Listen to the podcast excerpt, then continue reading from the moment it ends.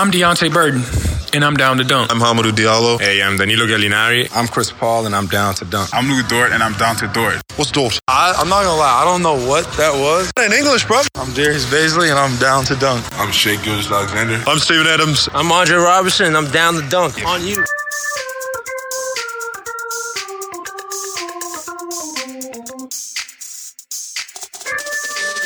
Welcome to Down to Dunk. I'm your host, Andrew Schleck. We're part of CLNS Media and DailyThunder.com. And with me today is my good friend, Michele Farah. Michele, what's up? Well, we had the base game and the Shai game. Oh, man.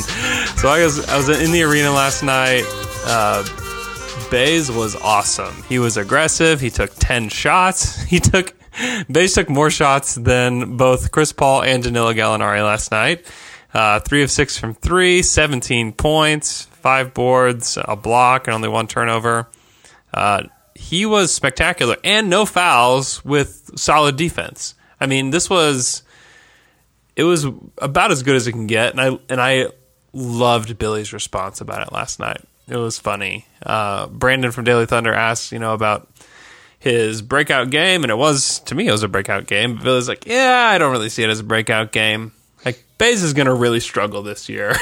He's like, yeah, it was just okay, and it was like that's the perfect answer because yeah. I think if you go out and say like, yeah, this is a breakout game for him, great kid, he works hard, does all, you know, then you start piling on some expectations for him, and being a 19 year old playing in the NBA, and even after having a game like this, like it's good to have the reminder that like okay. Like he's got a he's got a long ways to go. Like physically, he's got a long ways to go. Mentally, he's got a long ways to go.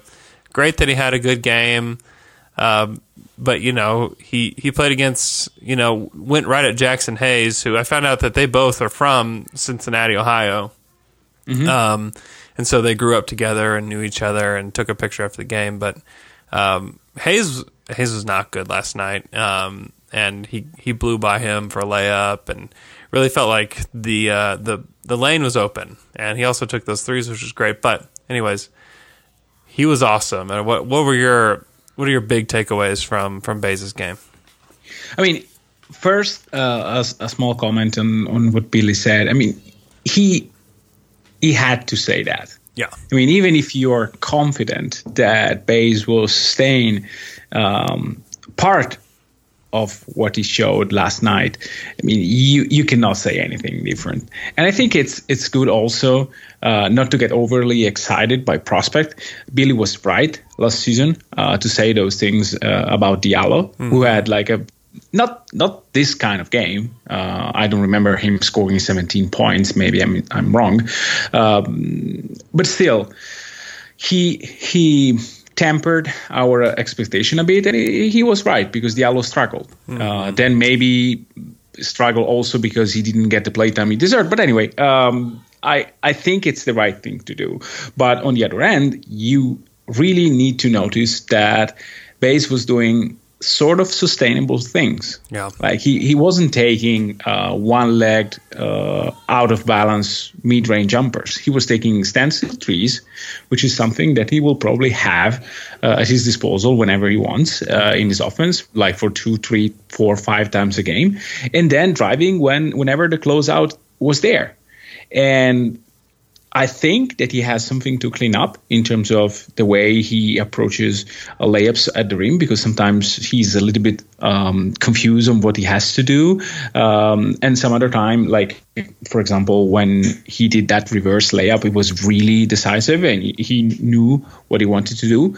And so when he cleaned up those stuff, having a three point range, uh, like a reliable three point shot plus a closeout it's something to work on. And so mm. I like that. And as you said, I mean, I liked the defensive effort. He wasn't perfect because sometimes he, he let his man like driving past him. But for the most part, he was able to play good enough defense. And this, for a rookie, is surprising, period. Uh, I don't care what Billy says on that. I think that Billy meant um, everything on the offensive part of his game. Defensively, when you are reliable, you are reliable and that is something that basically I think uh, will have to a certain degree. I mean, he was not guarding Steph Curry or uh, James Harden, but if you can slide him on the fourth to fifth option of the opponent team and he's not bad, this is a win for you.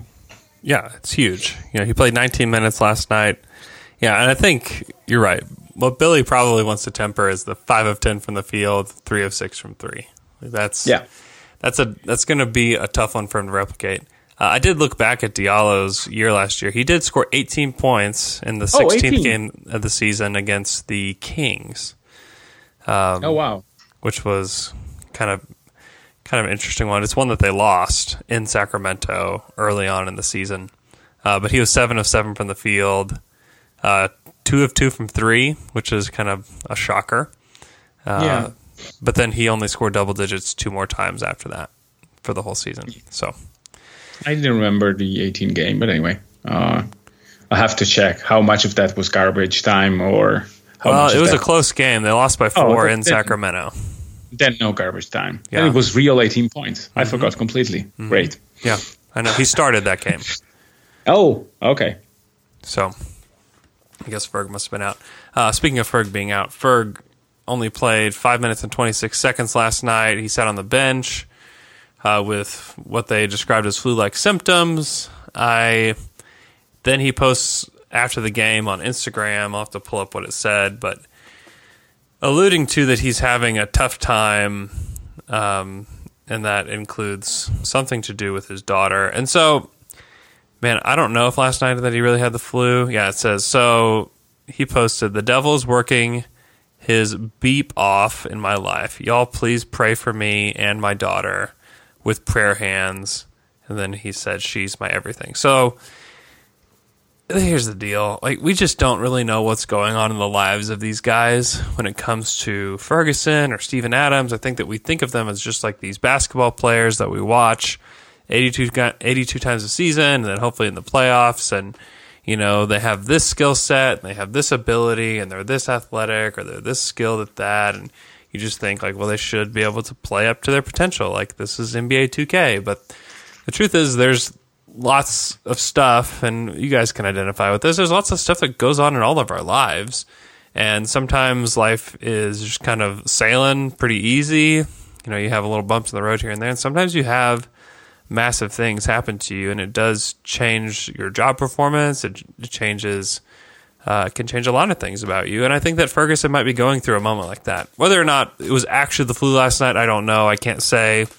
Um, that's just what the thunder said. And he did not look like he was doing well last night. He had a towel over his head. He had his hood on the whole time. You would think if he actually had the flu uh, which i don't think he had the flu. I think he had flu-like symptoms um, that he would have been removed from the bench. But um, anyways, he's had a disappointing start to the season, uh, and then last night was just kind of continued disappointment. But uh, if I'm, and I can't tell you guys what to do, but for me, I'm just going to cut him some slack and give him some time uh, because you just you just never know what somebody else is going through, and so I'm cutting him some slack. Hopefully, he can get back on the court. Hopefully, he can get himself in the right state of mind moving forward.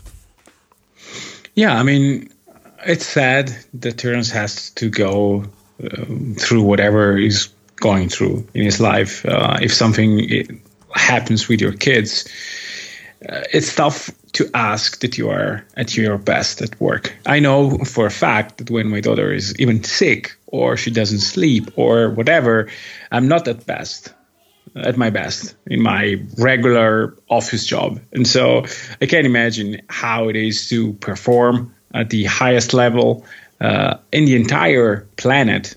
Like the NBA is the best basketball on the planet, and you have to perform at your best to be good. And, and so I don't want to say, like, it's bad to say, well, he has an excuse, then uh, it's okay.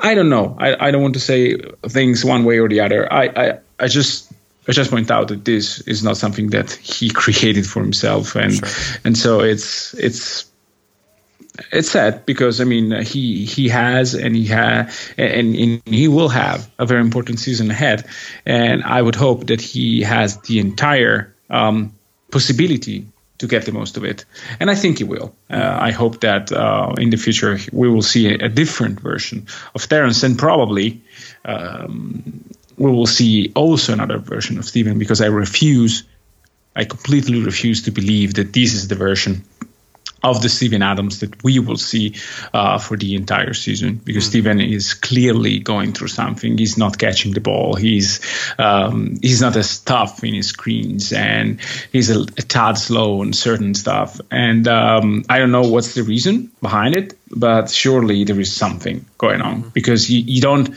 forget how to play basketball in in like not even in the summer because in the preseason he was great. Mm. So you don't forget how to play basketball right. in two weeks. Right. Yeah. I mean, Steven Adams right now, um, even without him playing, is fifth overall in post up frequency in the NBA. Uh, but of the top 13 players in post up frequency, he's by far the worst in points per possession. He's at a .64 per post up, which if if you gave him the ball 100 times, he'd score 64 points. It's just not enough. Like it's just not enough. It's not good enough. A post up is already like an inefficient way to score. It's not a way mm-hmm. that uh, you should be looking at a lot. But if you're 0.64, you should you just shouldn't be posting up. And I don't think that's the case with Steven. I think that he's he's closer to a point per possession on a post up um, than he is half a point. And to this point in the season, he's he's been really bad. And so I'm with you. I'm not for he and Ferg. I'm not ready to say that the Thunder should give up on them. I'm not ready because it was weird because it felt we didn't know that Ferg uh, that news hadn't been delivered from the Thunder until way after halftime about Ferguson sitting out the rest of the game.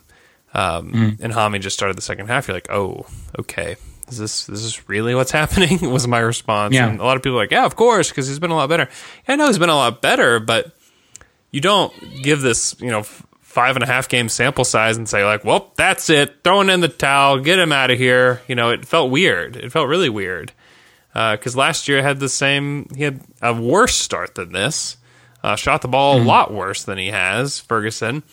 Um, and so yeah, I just I think the Thunder are typically very patient with their guys and give them some rope, mm-hmm. especially this season. Like this, this is the season that you're wanting to pull guys, and so it felt weird. But I'm glad to know that it's not that. Um, I'm interested to see how he plays moving forward. Um, something else that I'm interested in is KP's cleaning service. KP's cleaning service is a uh, local business here in Oklahoma City. They service Oklahoma City and the surrounding areas. KP's cleaning service is dedicated to giving clients a unique cleaning experience uh, please give them a call 405 290 8172 for a free quote. You can also find them on Facebook or Instagram.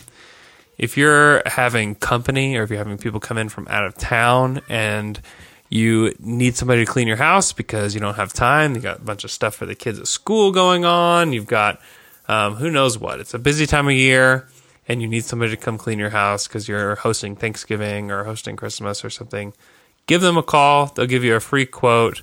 Uh, tell them that Down to Dunk sent you. They may may give you a little special. So they clean my house, and every single time I, my wife tells me that they're coming today, I get excited because I know when I walk in, I'm going to look in every single room, and the house is just going to be immaculate. So support the people who support Down to Dunk, and go check out KP's cleaning service. Uh, okay, I got a few stats for you, Michele, from last night. Okay. Uh, so overall team, they're two and four on the season. They're 26th in offensive rating at a 101. Uh, not great. Uh, they are third in defense so far through six games at a 98.1, uh, which is very good and feels unsustainable. Uh, but they have been a solid defensive team, and that puts them at 12th in net rating at a 2.9. Um, so if they're at 12th in net rating, they're going to finish the season a lot better than two and four or the two and 4 mm-hmm. record that they're at now. Um, but they've also had a tough schedule, and they've also lost to the Wizards, which was really a stupid thing to do. Uh, another stat: there were 32 letters exchanged last night on the back of the jerseys between these two cousins, Shai Gilgeous-Alexander and Nickeil Alexander Walker. 32 letters between both their last names. Isn't that unbelievable? Yeah, yeah, it's unbelievable. I mean, they they, they have very long surnames, and yeah, it's but they look kind of good on the on the shirts. I mean, they are not horrible. Yeah, uh, I, very very I, curved. Yeah, curvy. It's fine. I mean, it's. Um, I mean, they are they're great, uh, both of them. I mean, I, I think um, I don't know if Nickeil will, will, have the same kind of trajectory that that Shai has yeah. uh, right now, uh, because I think he could be like a tad lower mm-hmm. in terms of um, a ceiling for various reasons. Like he doesn't have the change of speed that Shai has, and, and, and other stuff. But surely it's great to have a cousin, like two cousins that play in the NBA. They are basically brothers, for what I yeah. I heard and, and mm-hmm. read, and um, it's cool. It's cool that they, they, they face each other. They they had some moments where they really went. They they really go back and went back and forth. And so yeah, it was cool to watch. Mm-hmm. I, I like Nickeil. I mean, if you listen to us last season or throughout the summer, uh, you know that this was one of Michele and I's guys. Like we, yeah. think he's awesome. Uh, I think he'll be a good player in the league. I mean, it's been just a few games for the Pelicans, and he played eight minutes. I didn't expect Frank Jackson to be a guy that got big chunk of minutes off the bench, um, but he's played well. I thought he played pretty well for the for the Pelicans last night. They've got they've got a lot of interesting guys on their team. The Pelicans yeah. do overall. Um, I think that Josh Hart's really interesting. I thought he was really good last night. Um, yeah, he guards like he guards bigger he guards bigger guys pretty well, um, and was actually like put in the position to guard bigger guys quite a bit. Yeah, I mean, I, I like uh, the, the, the, kind of player, a guy who can grab rebounds, that can do multiple things on the court, maybe driving with the ball and, and, and like handling is not his best. But when you have a guy who can defend multiple position and, and shoot the ball particularly well from three, um, like he does, um, I think you have something there and maybe he can add more. Uh, he's not a young player, so I, I don't see right. him developing as much. Uh, but you have a very solid player that bonds well with what you want to do in terms of team construction. Because yeah. you have, uh, you need to have players like that if you want to maximize Zion talent, um, which I think brings us to another very cool thing that we saw uh, yesterday on the court, and it's not Nader uh, playing uh, awful defense, is Gallinari at the five. I think mm-hmm. that this. If you have, I, I, thought about this because I mean Zion is not like a, a floor spacer, so you need to, to, to create space for him. And I was thinking about Diallo uh, like not like you don't play for Diallo, but to have a guy like that who can screen, who can be physical, having five, four guys who can shoot the ball with him on, on the court is helpful. And I think that that lineup, uh, you the one with Gallinari the five and with uh, like all the small guards plus Diallo, uh, I think it's something that OKC could use in spots. Mm-hmm. Even if the other team plays a center, maybe it, it, like if he's a post up player, but then maybe not. But or, or, I don't know if he's a very strong rim runner, maybe not. But um, in spots, I think that the Gallo at the five could unlock very interesting things for Diallo, for Shai, and even for Schroeder, who he has been like very very good i think in terms of um, his aggressiveness on the court maybe not so the results in terms of shooting and efficiency but i like what i saw i mean i, I hope that other teams like what they saw in in Dennis play i mean yeah, yeah, like one way or the other if if someone offers from for Schroeder, it means that you're you're maximizing him and mm-hmm. it's it's good anyway i mean uh, even if you want to keep it mm-hmm. to keep mm-hmm. him yeah, I mean, last night was was an interesting shooter night. Uh, things I don't love. I don't love him being the guy that leads the team in shot attempts. I think that last night's matchups dictated that though, which I do mm-hmm. like. I mean, Billy, I asked Billy last night about him being the primary ball handler, you know, at the end of the game because when he was playing with Shai and Chris, because I he's the third guy I would want to have the ball, but you know, Shai was really smart and basically pulling Jrue Holiday out of the play defensively. Mm-hmm. Um, and then you have uh, Lonzo Ball, who's guarding Chris Paul, and then you're left with the weaker defender on on Schroeder, and so they just let Schroeder take it, and he ended up closing the game out nicely. Uh, he had that layup, and then he got fouled and went to the line and hit both free throws. So I mean, you can't argue with the results, um, and the process is fine. And I think that he's a guy that probably won't be on the Thunder for super long. Even Chris Paul was doing a good job selling him last night, saying, you know, he's a starting point guard in this league. He's, a, he's not Shai. Um, Schroeder's a, he's a starter in the NBA. It's like, ah, yes, good job, Chris. Yes, he's is. He. Come He's- on, he- continue. Please he def- continue. He definitely is. No, he played well, and defensively, he really competes. I thought that he probably did the best job on JJ Redick last night out of anybody. Because I mean, Diallo was covering him some, and he would just get lost. And Diallo's a good. I think he's a solid on-ball defender because he's really strong and he's really athletic. But when it comes to like reading a defense, I mean, Diallo gets lost all the time, and it still has a lot of work to do. And so people, I, I know, like you, he can. Diallo's just like a highlight reel. He's awesome. I mean, he had that windmill dunk that, uh, and I tweeted about this. The arena got really loud last night, and it's something that I was looking for. Was can what happens in big moments of games? Does the arena still get loud? Do people still get excited? Like the answer is yes. I mean, people were very excited to see Diallo do what he did last night um, and throw down that windmill dunk. It was it was really fun, and he puts together. He really helps kind of bring the arena up a little bit. But when it comes to like sound, technical defense, he still has a long way to go. I mean, a really long way to go. Uh, and it really stuck out to me when he was guarding JJ because he's such a tough cover because he's always moving. He's always finding a spot on the court uh, where he can make a shot. And it's not just around the three point line. Like he he looks for just good shots and finds them often. And so I thought, you know, just credit to Schroeder on on his defense against JJ Redick last night because I mean JJ was great. He had 17 points himself, four of nine from three, six of 12 overall. Uh, he was solid and he's a tough cover. And so, um, not to like bash Diallo or anything because I thought he had a great game 12 points, uh, five boards, uh, and just some of the worst misses from three that you could ever Yeah. see. I mean, he had one corner three that missed so far wide left that you're just like, oh, oh no. I mean, it was not, didn't have a, a chance to even clang. I mean, it just, No. no, no, no, no. Uh, and he, I think he called it. Um, I heard from the telecast that, that, his voice, like screaming something like wide or, or stuff like that, was, was yeah. Um, Guess you give credit where credit's due on that. I don't know what to do with that. Like that's just awkward. Oh no! I know, I missed that. so, uh, another stat from last night: one challenge lost from Billy Donovan. Billy it was his first challenge of the season. It was on a goaltending call, and he lost the challenge and lost the timeout. So I hear a lot of people kind of complaining about the challenge. I so here's what I, I don't think the challenge is for the regular season necessarily. I think the challenge is mm-hmm. for the playoffs. I think, and this is time where you get to practice it, and you get to practice it within the game. I don't like it personally because I think it kills game flow, and I don't hmm. like anything that kills game flow. But I mean, and this call would have gone against the Thunder, and it would have been would have been rough. But you know, you challenge a play call at the end of that game five of the Western Conference semi- semifinals against the Clippers, and if Doc had kept his challenge and he challenged one of those at the end of the game, the Thunder probably lose.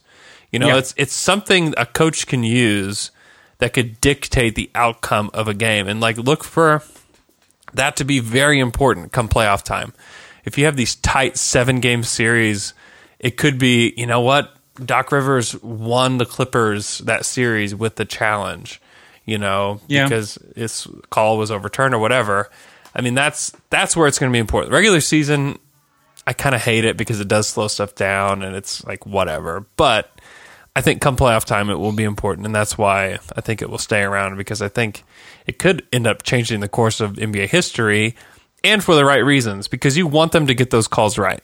At the end of the day, you want the right call to be made, and so I think that's when we'll we'll really see its true functionality. Yeah, and likely it will be something that either concerns someone fouling too early.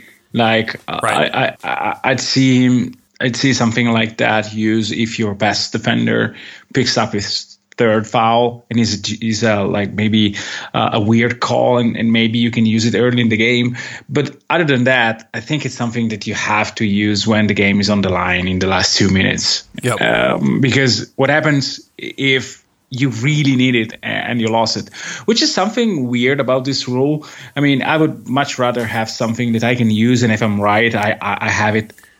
I still have it uh, for for another time in the game. Like if I challenge you and, and I'm right, why do I lose it? Like um, there are sports where, for example, volleyball, where you can use it that way, um, or even tennis, probably.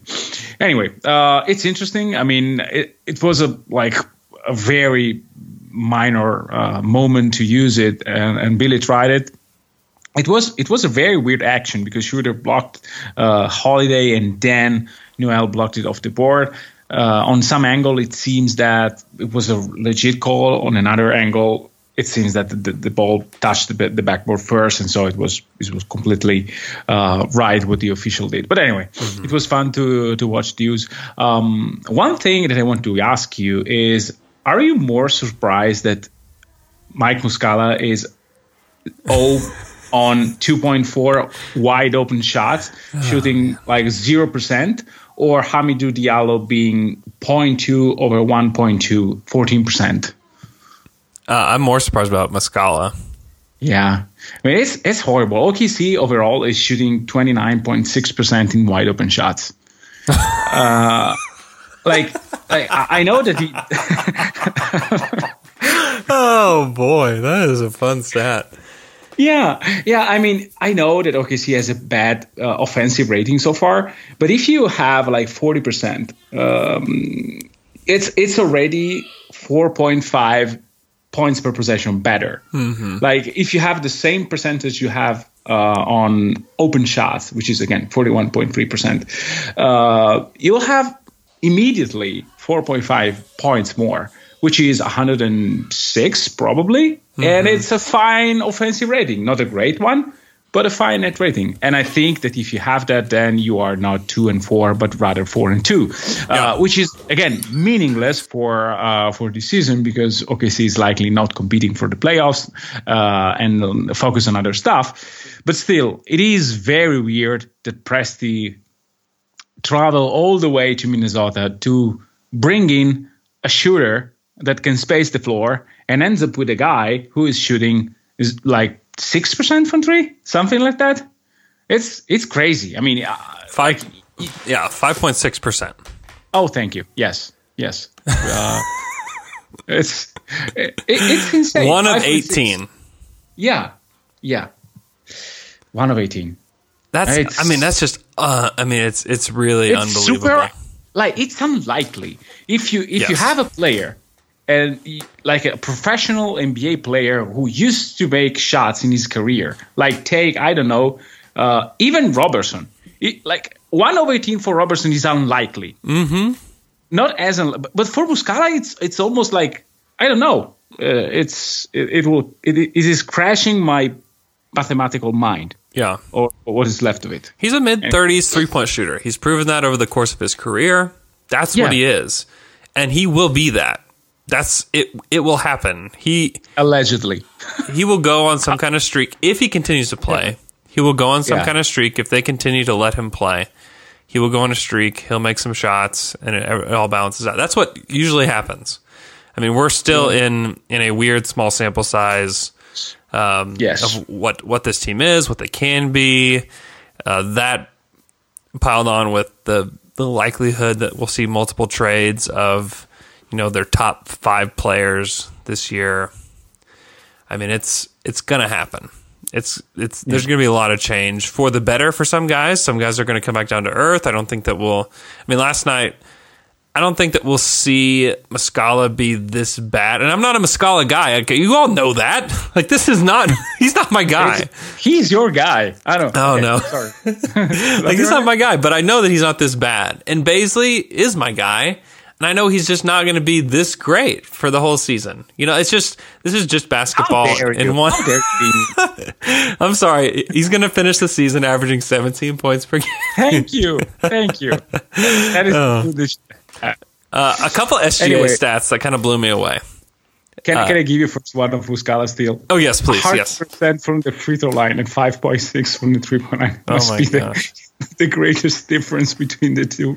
I can see. Incredible. 94.4. Yeah, that's that's crazy. That's Okay, let's- yeah, that's crazy. He's four four from the free throw line. Jeez. Uh, okay, so Shai Gilgeous Alexander, I can't tell you how impressed I am with him, and I'm gonna. This is how it's gonna be all season. Is that he continues to just destroy expectations and be much better than I thought he would be. Last night he was great. I mean, especially without any real rim protector.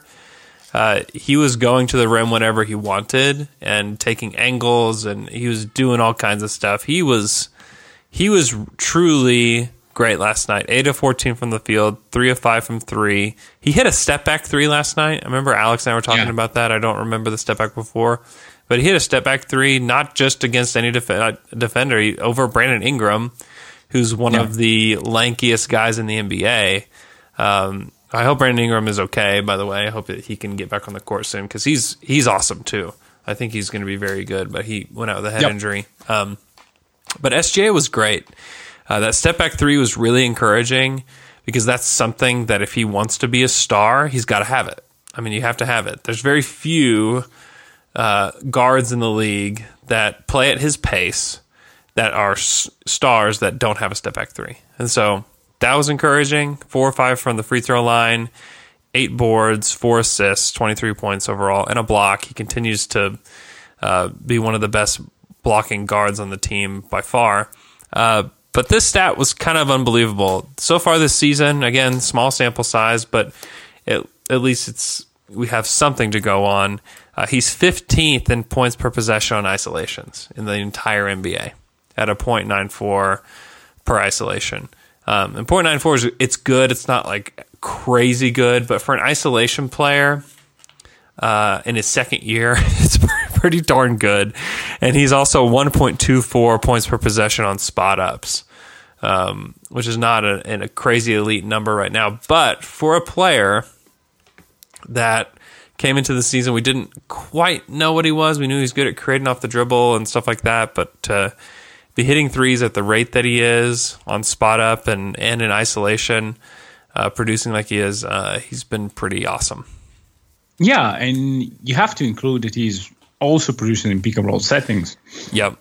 because having like 0.96 uh, in pick and roll is again above average. Being way above average in isolation, spot ups, transition, and pick and roll ball handling is a very, very good news. I mean, he is getting basket in different fashion. He's not a guy that does things one way.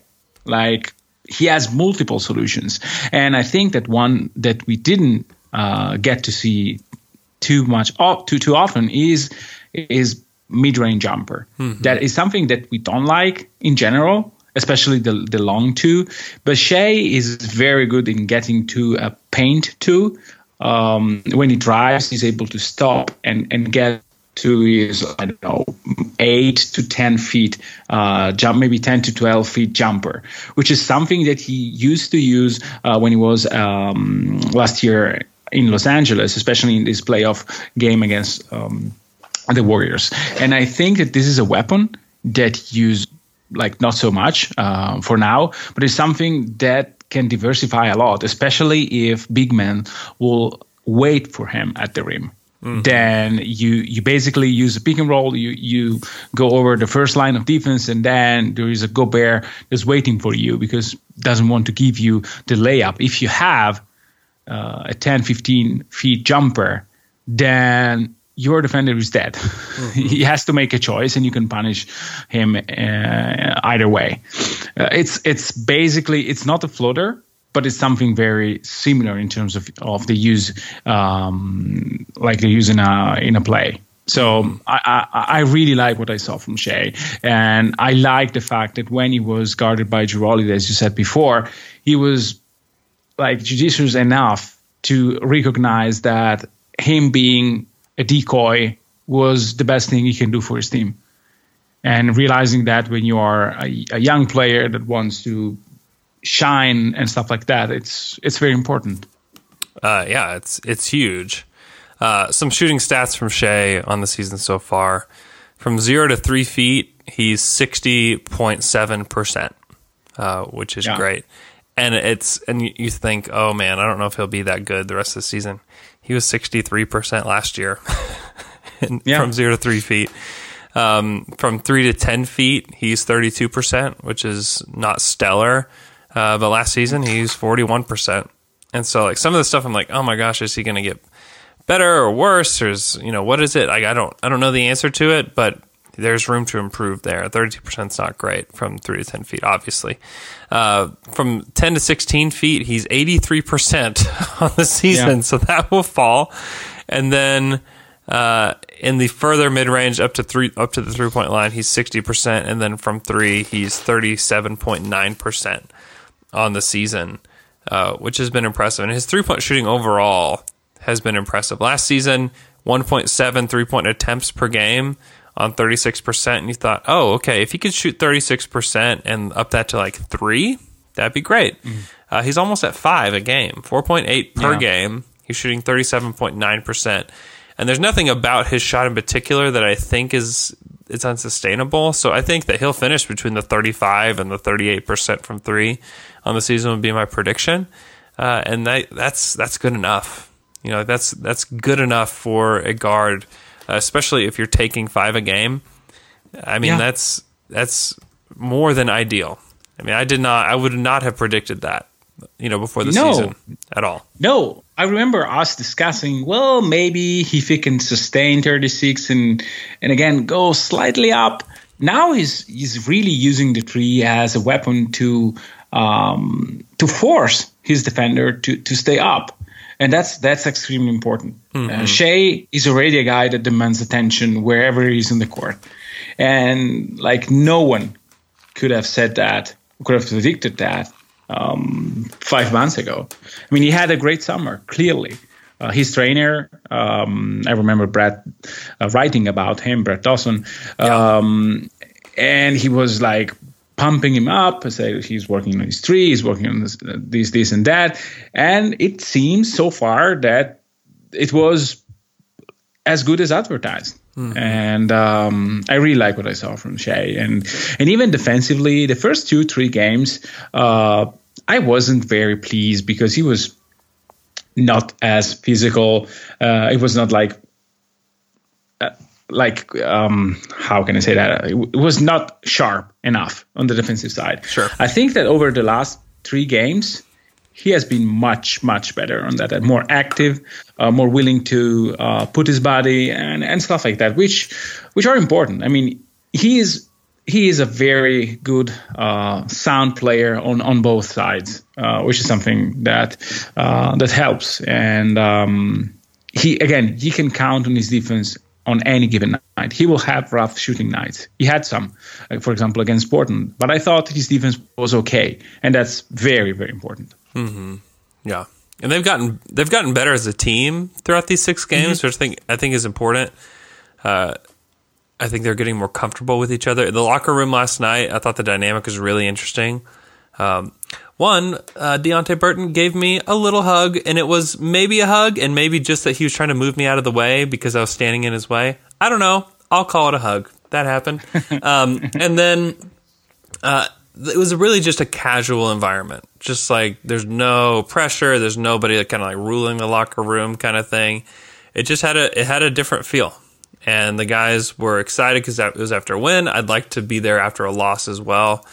Um, I just haven't had much of a chance with my uh, other stuff going on to to get to the arena, but I thought the the environment was was really interesting. Uh, Gallinari, who's a who's, I have a stat on Gallinari, uh, but his outfit after the game was awesome, and everybody in the locker room was loving it. Schroeder uh, was hollering at him. Shay, I don't know if you saw it. So on my go to you can go to my Twitter feed.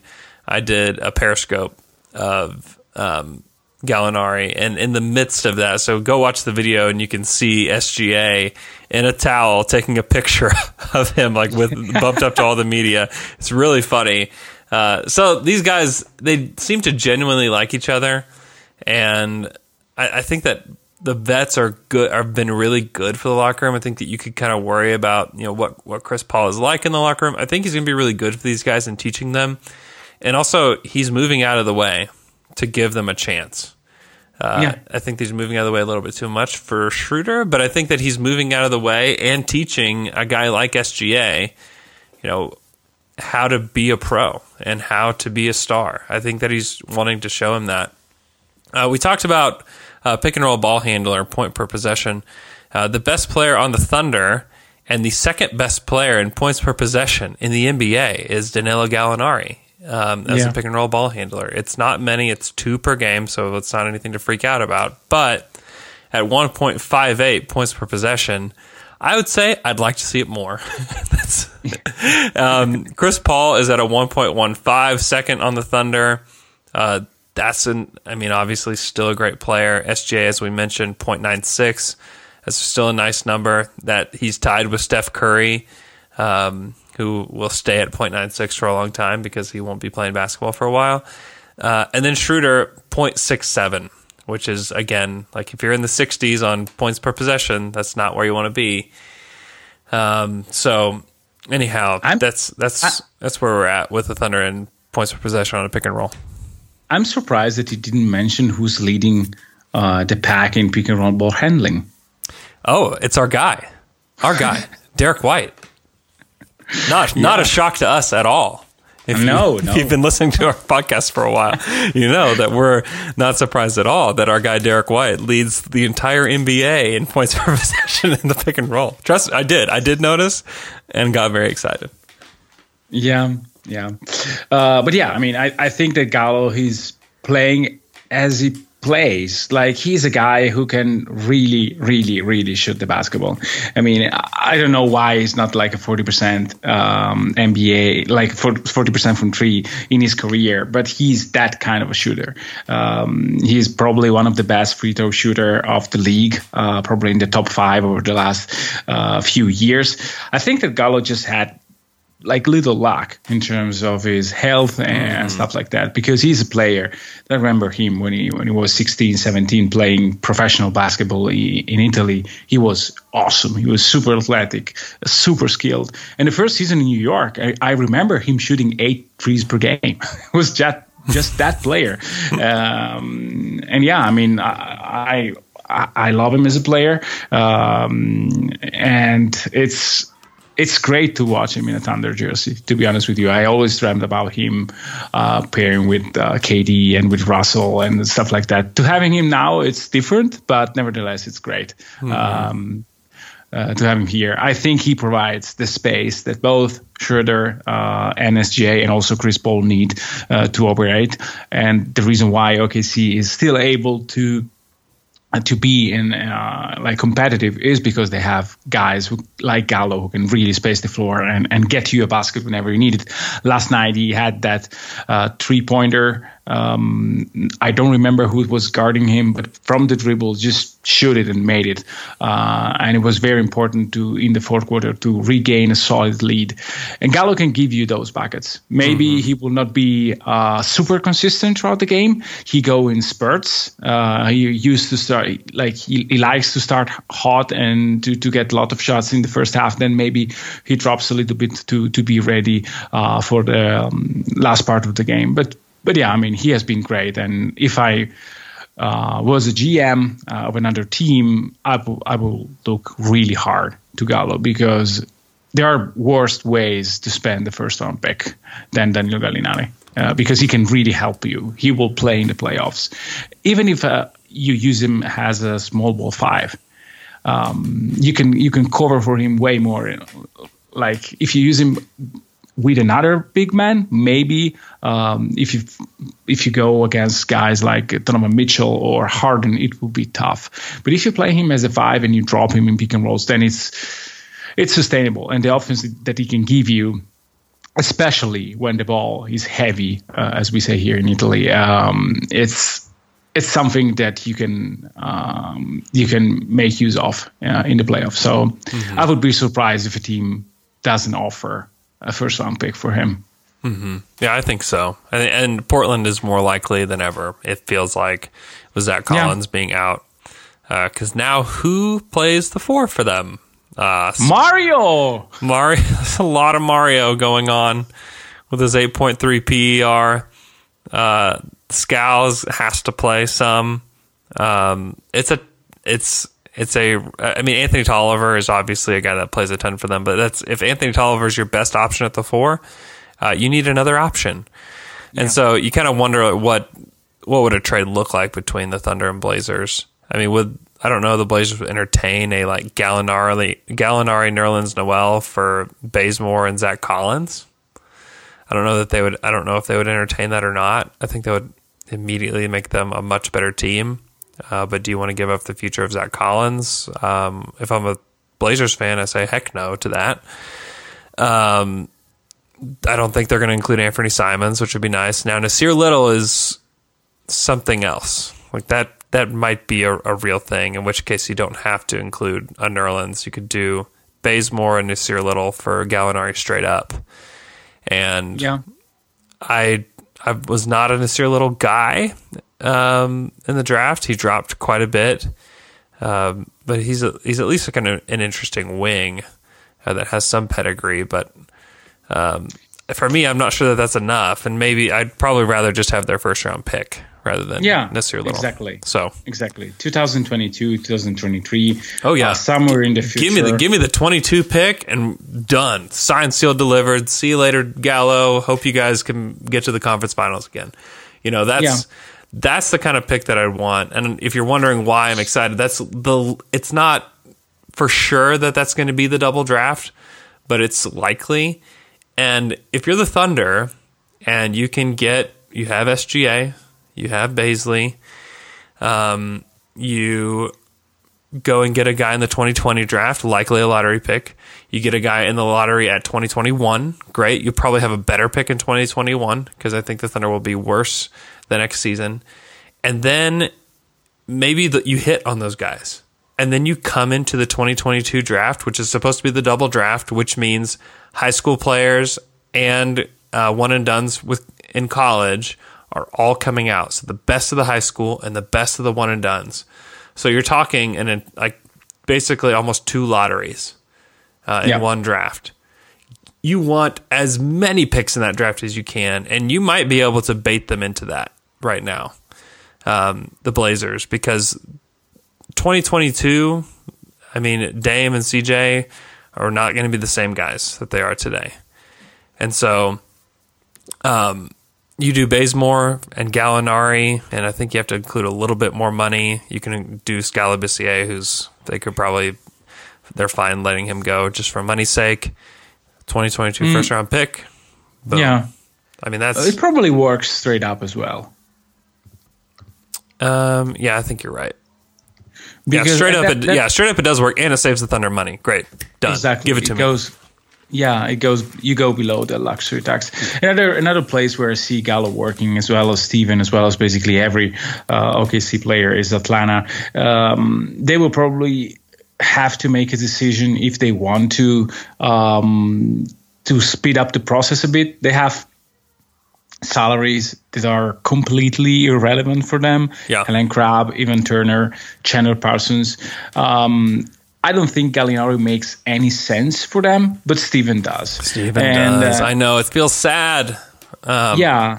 Yeah, basically you can do straight up Parsons for Adams, then you probably just waive Parsons uh, because you don't want him near your uh, youngster or nor in the locker room, and um, Right. and you can you, you can work out trades like that.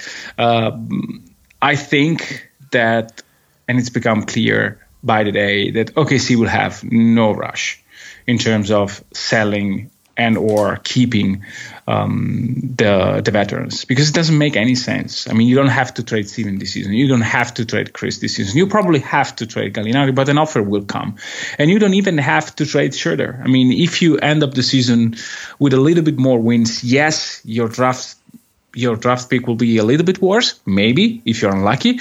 Um, but it it is better to have better offers on those guys than than like you will likely not be the number one seed in dra- in, in the draft because it's it's it's too uh, like too little of a chance. You will not be the worst team in the NBA probably, Yeah. even if you No, they won't be. Gallinari today. Like you will win around thirty probably. The worst team And in so- the NBA is Golden State.